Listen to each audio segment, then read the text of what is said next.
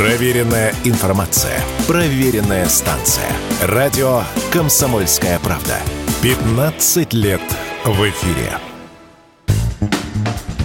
В России ужесточаются требования к лицензированию автошкол. Новые правила начнут действовать с 1 апреля текущего года. Теперь для того, чтобы получить или продлить лицензию автошколе, необходимо иметь заключение ГИБДД о том, что их учебный план и материальная база соответствуют программам подготовки водителей. Таким образом, законодатели планируют улучшить качество подготовки будущих водителей и повысить безопасность на российских дорогах. Президент Межрегиональной ассоциации автошкол Татьяна Шуталева допускает, что какое-то количество автошкол в России закроется. Вот что она заявила радио «Комсомольская правда». Требования все известны, они содержатся в примерных программах. Это учебные кабинеты, это закрытая площадка либо автодром, это учебные транспортные средства, это квалифицированные педагогические кадры, которые осуществляют, собственно говоря, обучение водителей. Это все должно быть обязательно выполнено, и, конечно, это серьезный достаточно рычаг, который, собственно говоря, течет те а, недобросовестные автошколы, которые для открытия, например, могли иметь показать показать, что у них все это есть, а потом избавиться от этих договоров, расторгнуть, не иметь ни классов, ни площадок, вообще что-то где-то там в онлайн да, делать, непонятно, какой там вообще образовательный процесс.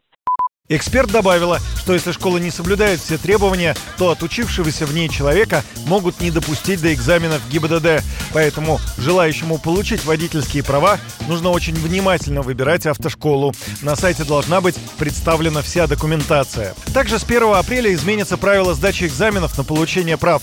Например, увеличится допустимое количество штрафных баллов – с 5 до 7. А принимающий экзамен инспектор ГИБДД будет сидеть не справа от кандидата, а сзади. Нововведение мы попросили прокомментировать радио «Комсомольская правда» вице-президента Национального автомобильного союза Антона Шапарина.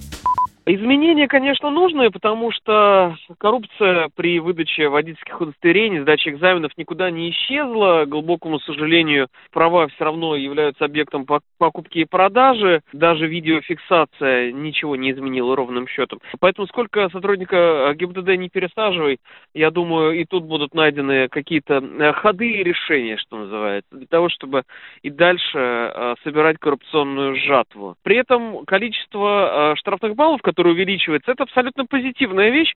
Их изначально нужно было при объединении э, площадки и практики, собственно, добавлять, потому что, э, ну, нынешнее количество, по большому счету, не давало возможности права на ошибку практически. Изменения, безусловно, абсолютно приветствуем. А еще с апреля к экзаменам не допустят тех, кто имеет ограничения от военкоматов и скрывающихся от армии призывников. Юрий Кораблев, Радио «Комсомольская правда». Thank.